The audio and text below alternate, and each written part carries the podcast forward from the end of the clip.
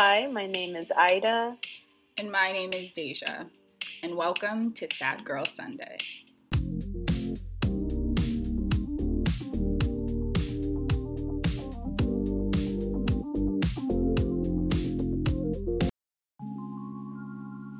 Hello, everyone. How are you guys doing? Welcome to another Sunday with the Sad Girls. Thank you for tuning in with us on season three, episode four. Just in case you guys forgot, my name is Ida, and Deja is also here with me tonight. Yes, awesome. So last episode, we got to interview Carla Maldonado, healer and friend. And in today's episode, we are talking all about healing through art and artistic expression with our amazing guest, Sharon Wise. But before we get into the episode, we would love if you could subscribe to the podcast and leave a five star review if you are enjoying our episodes. So, this week on the show, we have Sharon Wise with us. Sharon is an artist, advocate, and activist that comes originally from Indianapolis and is now working for the District of Columbia. We invited Sharon on the show with us today because of her amazing artistic talent and for the various ways in which she uses art as a mechanism of healing trauma. We hope you enjoy the interview. Absolutely. We are so excited to have you with us today, Sharon. Yes, so if you could just quickly introduce yourself and let the listeners know who are you, what you do, and where are you from?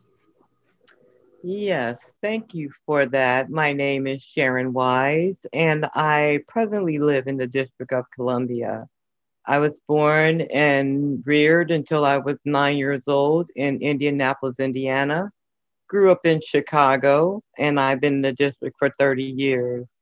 During my um, life here in the district, I kind of, I it will just with all transparency, I was kind of sent here from the penal system because my life was, you know, filled with the all the bad things that can happen in a child's early life. I ended up going getting on the wrong path and um, getting in a lot of trouble, being a teen mom time I was 18, I had two children and they were both um, in foster care. I um, lost all parental rights to my children because of the drugs and going in and out of the penal system. And um, after I got out of jail for the last time in 90, they gave me the option to come to the District of Columbia to try to get a lifestyle or environmental change. And that's really where my cha- my life began to change here in the district. I came here and I used all the resources that they allowed me to use in order to start getting my life back. But the thing that I had um, going for me all throughout my life, even when I started running away at nine years old and getting involved with, um, you know, homelessness and things like that very early in my teen years, I always had art. I always was an artist. I always was very creative. I always, I was the kid with the lemonade stand and had everybody, you know, doing the Temptations and Diana Ross, and I would make costumes out of things I could find. Um, or they would bring me and I'd repurpose them and make things out of them, costumes and stuff like that. And um, that's kind of how I kind I got started um, with the art stuff because I always knew, even when I would be homeless on the streets or you know, the drugs and jail, or mental health hospitals, and other types of institutions, the arts, the the journaling, the writing plays, children's books, writing things, you know, writing about things I was going through, standing on street corners doing one woman monologues and things like that. It was what was my saving grace. It was the thing, my go-to drug really was the art. And um, the arts, you know, kind you know, they really did save my life. Wow, that's amazing. Thank you so much for sharing that. I mean, I know you were just talking about how art has played a huge role in your life overall. And I kind of wanted to know what was the spark that really turned your art to focus specifically on healing? Well, I think that it was finding out what type of art that I was doing. And I guess I was 25 or 26 years old when someone said to me, Oh, you're a surrealistic artist. Mm-hmm. I had never heard that word before, surrealism. I never knew what it, you know, um, why the person looked at my art and said that word, but I was glad that they did. And then I had someone to look at pieces and say, you know, about juxtaposition, how my art um, contrasts itself when it's standing by, you know, side by side, how some of the pieces, even though it may be a separate piece, it contrasts the previous piece. And I never really paid that any attention. And once I realized that I was a surrealistic artist, that my art was a, was really about me expressing some part of myself that I really couldn't explain, it made sense to me. And I, I look back at five year old, six year old, you know, drawing pictures or painting and running home and showing them to my mom, and my mom just being freaked out by them because she didn't understand why I didn't draw landscapes or trees or birds and things like that. My art was always very surrealistic, very deep, and sometimes dark early on in my healing. It was dark. It was, you know, hangings or people in very odd positions that were not positive. I won't call them negative, I just say not positive. And when the healing began, where I understood that, you know, where the trauma was coming from, I started getting certain things addressed, the substance use got addressed, then my healing became my art became very colorful and very different shades and hues and and shapes and things like that. And that's when i knew that the art was tied directly to the healing because it totally was transformed from the lime and gray and black and white to the you know hues of fuchsia and purples and greens and blues and royal and things like that wow um I your art was, sorry, say what you're saying, Ida. Oh no, I just I wanted to also just um echo like for the listeners how beautiful Sharon's artwork is. Um, Thank you. Yeah, we got to see a few pieces before we uh, met for this interview, and um, I think you describe it so well the way you use the colors to kind of express I guess, more emotions and um, tap into something deeper than what meets the eye. So I definitely um, can see that in your work. And I guess, uh, you know, you also have other pieces outside of like traditional, like, you know, art of like, you know, pen and paper paintings and such. So mm-hmm. we did also see a video that you shared with us um, right. Naya. And so we wanted to know kind of like what were the challenges you faced when creating that particular video and that piece and um, i guess like what like were some of the factors that eventually led you to the creation of that that specific uh, video and recording well, actually, it go. You know, everything that I do is tied to the arts, whether it's performing arts, video art, um, video, you know, videography.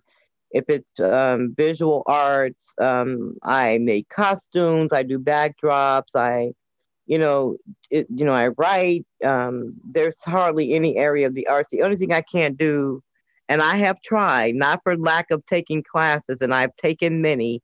I cannot play an instrument but all of my art is somehow a musician or someone singing or dancing or something. And I dance, I do different styles of dance and, and making costumes and things like that, cutting wigs and that kind of thing. And excuse me, when I started to, when I wrote Letter to Naya, I was really in a place where I was trying to heal that part of me that had surrendered my children. And I didn't, you know, early on when I first got clean from the drugs and I didn't have anything to run to, I just had myself and I had to face myself. I realized that, you know, writing was a was a powerful tool to use to get it out and not cut anymore and not drug anymore, drink anymore, smoke cigarettes and all those things, eat and all those other addictive personalities that come into play when one is healing or binding anxiety or that kind of thing. So I started writing and journaling And before you know it, it turned into a play. And I ended up doing the play. It wasn't called Naya. It was called, you know, Dinner at Tuesdays about this woman who was had the challenges that I've had, and it's won several awards. And then that was variations of it. Dinner at, you know, Dinner at Tuesdays because her name was Constant Tuesday. There was Dinner at Tuesday, Holiday at Tuesday. It was just different variations of that play. And then before you know it, it spent off, and I started to write things about the children involved in Tuesday's life. And that's where Letter to Naya came from because Naya was my daughter that I surrendered. She was six months old when I surrendered her. And I lost all parental rights to her. And um, during the course of me um, trying to find her, I kept trying to write her these letters to let her know why she ended up in foster care. And I never finished them. It was just different pieces of it. So I took that along with um, dinner at Tuesdays, and I kind of bind, you know, combined them. And this was a 10 year process. This didn't happen overnight. It was a 10 year process. And um, during the course of that, of me writing it, um, you know, the letters became the primary objective for the content, and the narrative became, you know, the letters. And so I searched the world over looking for someone to produce it. I had to raise some money. I had to travel a little bit because even though this all happened in Chicago, I filmed it in Philadelphia because I couldn't get a permit to film under a viaduct or close anything off there. So we just kind of reenacted it. And then I did all the, you know, staging and directing and, and um, producing um, came out of Fresh Fly and Milk Boy did my voiceover. So I just kind of put the team together. And that was a year and a half endeavor too. Um, before getting the actual um, film done, and then the script had to get tightened up, and then we had to get the permits and all the stuff you had to do to shut off streets and bridges and stuff. And we got it done in three days and edited in two months, and now we have a 10 minute short and it's more of a short film than it is um, a video because that's really something different but i do have many of those if someone googled sharon wise on vimeo or youtube you'd find a lot of videos of things that i've done speaking around the world and awards i've won for my contributions to the arts as well as other things. Wow thank you for sharing that. I mean um, when I was looking at a letter to Naya, there's a part where you touch on the impact of generational trauma and you kind of mention the generations of women in your own family that have really had to carry almost the repercussions and there's this really powerful line where you say um, my children were in foster care because of what happened what happened to my grandmother yeah. yeah. and i just wanted to know when you had kind of come to the realization that general uh, generational trauma was playing such a big part in your life and your children's life well, it's when I lost all parental rights, I saw that cycle mm. getting ready to happen again. Or when my son came to visit me when he was when I was locked up, and they was trying to let him touch me, but it was a plexiglass, and he didn't. He's two years old. He didn't understand why can't I touch my mother. Mm. And I remember going to places like that to see my aunt, to see my uncle, to see my cousin, and I just saw it all playing out again. And if I didn't get out of Chicago, I was going to end up my children, if if I had gotten them back then, was probably gonna be a bunch of pimps and all the stuff that I was that I became because I watched my brother, my brothers and my uncles and my grandmother and grandfather and them be in that lifestyle. I did not want that for my children, so I knew that if I didn't get the help that I needed, if I didn't get my trauma addressed, that the likelihoods that the the the, the data was showing me in an empirical study, meaning the life that I was living, that was empirical. I could see it, I could touch it, I could feel, I could taste it, that that was going to be their narrative. And I didn't want that for them. But once I changed my life, I began to see the connections when I began to heal, but not just heal, but really go deep. And that meant going back to school, you know, learning about trauma, learning about psychology, learning about environmental factors. I went back, got my master's degree, worked on my PhD, and I began to understand intergenerational trauma, vicarious trauma, secondary trauma, you know, direct single incident trauma, things like that, and became a trauma expert. And I traveled all over the country and abroad teaching about it. And I was able to heal in public and hear other people's stories to see how they contrast. And, you know, it, it, it, it you know, it, it was very clear. It was very clear that my trauma and my life happened because of what happened to my grandmother and probably my great grandmother too. Thank you for sharing that. Um, I know a lot of our conversation has really focused on art and um, it's tied to healing. And the whole episode and the series that we're doing right now really is focusing on art and healing, specifically for minority groups. And we wanted to just pose an open ended question to you in terms of what ways do you think that art can be a source of healing for minority groups? I know you focus on a lot of different mediums, but has any really been more impactful than any other for you? Well, I think that the art that's tied to repurposing and upcycling. I do a project called the Pillowcase of Hope Project.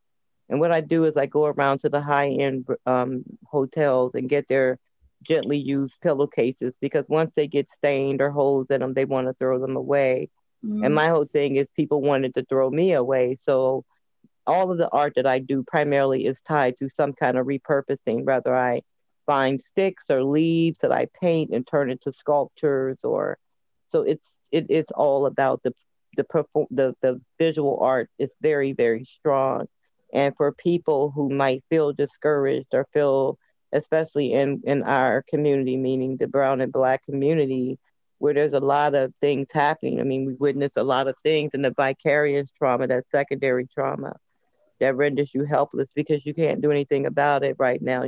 Someone gets shot in their neighborhood. I mean, what could you personally have done about that? But I think that when you think about what's thrown away or that life that's thrown away or that's just lost for no reason, I tie that to the arts. And that's why I do a lot of things, recycled blue jeans and, you know, old t-shirts to make doggy, you know, clothes and things like that. So I definitely can see how being able to use those objects as a symbol of the pain you went through um, could easily translate for people who might uh, understand or connect to that pain. But um, I wonder, you know, if you had any experience outside of just like referencing, you know, the hardships that you've gone through. Have you used art to kind of express the beauties that you have experienced in your lifetime? And um, what are some of those pieces if you don't mind sharing with everyone who's listening well i think that be, by virtue of me being an artist and being a creator i put on art shows i'm doing something um, this this uh, month for domestic violence awareness where I'm showing pieces and showing people, but especially like with the colorfulness of it, you know, taking um, what you do and monetizing it, you know, by, you know, getting, putting your pieces in galleries, being very assertive with just kind of, even if you do an art show on a street corner, that my art is all about healing and recovery and love and peace and wholeness. And it's not dark anymore. It's not tied to the darkness, but sometimes I do know that the backstory, the foundation of it started off dark, but now it sits in the light because it's not about negativity or or anything like that. And my art has taken care of me. You know, my art hangs all over the world. You know, um, and as a result of that, I'm able to fund my nonprofits and things that I do, my humanitarian efforts. So in that regard, it's very, it's a very beautiful thing so if you are an artist, you know, don't think that, you know, certain things just going to come and land in your lap. I mean, maybe you're blessed and that happens, but art is to be shared, it's to be um, cultivated by your current, your, your past experience, your current experience, and where you're going. It should be used as a launch pad um, to catapult you to other places and then be able to talk about it you know, to feel it, to be soulful about it so it can embody you and you can embody that and everybody who sees it, they feel you when you created it and not even probably know you. That's so beautiful. And if you have any pieces of advice that you would want to share with those who are maybe pursuing artistic outlets or people who are you know going through some of the things that you've gone through yourself? What would be that piece of advice you'd want to share with everyone? Well if you're an artist and you're just starting off and you might be well sharon you got a good job now and your pieces sell and you know you have money. Let me tell you something art spoil i mean paint spoils so you have sherwin williams or michaels or any place that has paints or paint supplies, art supplies. And because it's spoiled, they're quick, they'll give it away. You know, you have um, places like the Department of Energy and Environment. They have a department that collects paint, and once or twice a year they give it away.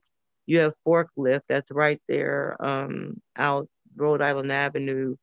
Um, that where you know Mount Rainier actually is where it's located, where they get a lot of things that people don't use. It could be a cabinet, it could be leftover metal, it could be leftover um, wood, things like that. Whatever your medium is, you can get a lot of that stuff for free. I love the thrift stores, I love the consignment shops.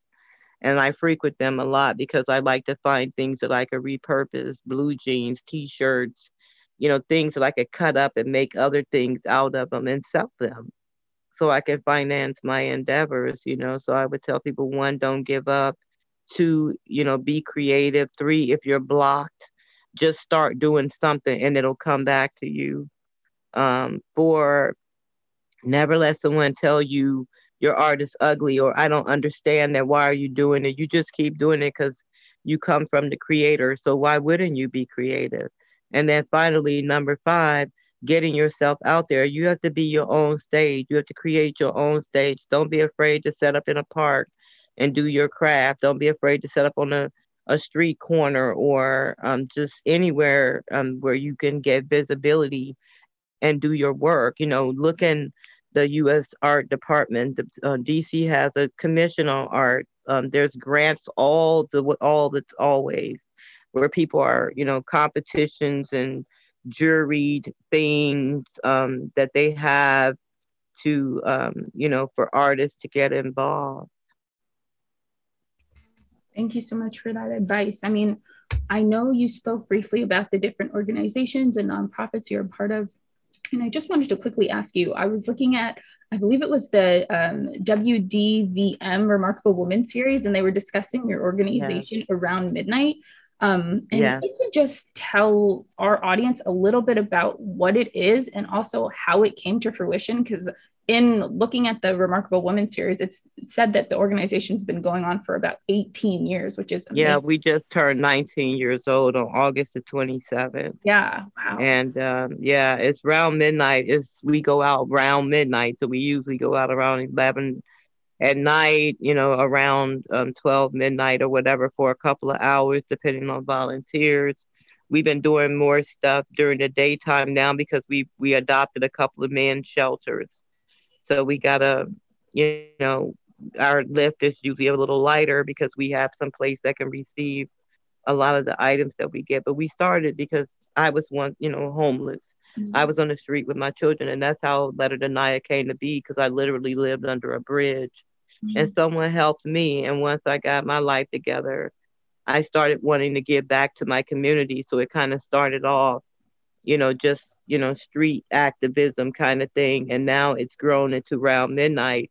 And also, what we do is we bring um, resources and stuff and voter registration to people that live under the overpass. And some of you all might know Miss Angie, who died she lived under that bridge on Pennsylvania Avenue, and she was a good friend of mine. I knew Angie for 10 years. So we was doing things um, under there once a month to bring some visibility to homelessness. And we're going to be putting a permanent mural under there soon, just trying to get the approval and a permit. So I'm very attracted to that population because it's me. It's me and my past, and I have to make sure it doesn't become someone else in their future. So thank you so much, Sharon. I mean, this interview, I don't know, but I'd have, I mean, I think I speak for both of us when we say we've been so appreciative of just getting a glimpse into the remarkable things that you've not only done, but that you've lived through and that you're now able to turn into various forms of art. So Yeah. and various forms of healing for yourself and for the community that you impact. Yeah. So thank you. It has been a privilege to speak with you tonight.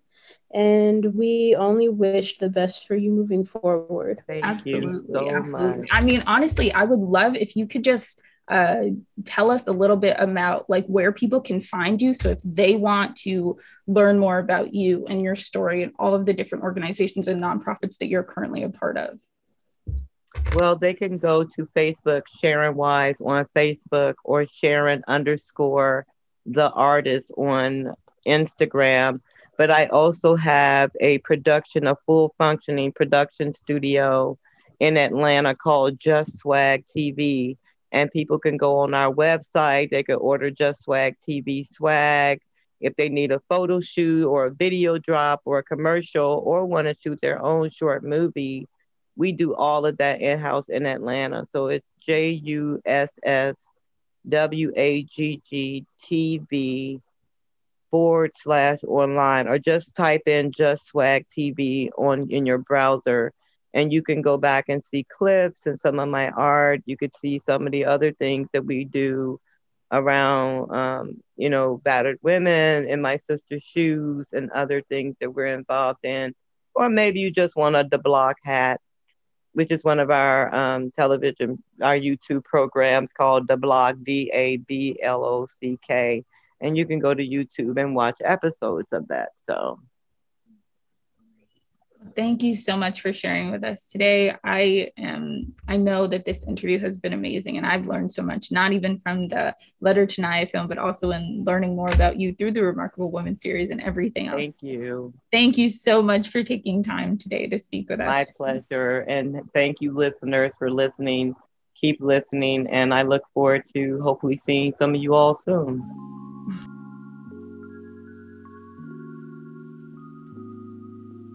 All right. Thank you again, Sharon, honestly, for such an amazing interview. If you all want to learn more about Sharon, you can find their social media linked in the show notes of today's podcast episode. So, goodbye, and thank you guys for tuning in and dissecting the concept of healing through the use of artistic expression. And if you have any topics that you want us to tackle, or you want to be on an episode of Sad Girl Sunday, be sure to DM us because we want to allow people to share their stories and their truth. Yes. And as always, you can listen to this episode and more on Apple Podcasts, Spotify, Anchor, and pretty much any podcast streaming platform. Do not forget to leave us a five star review and follow us on Instagram at Sad Girl Sunday underscore. Have a great night.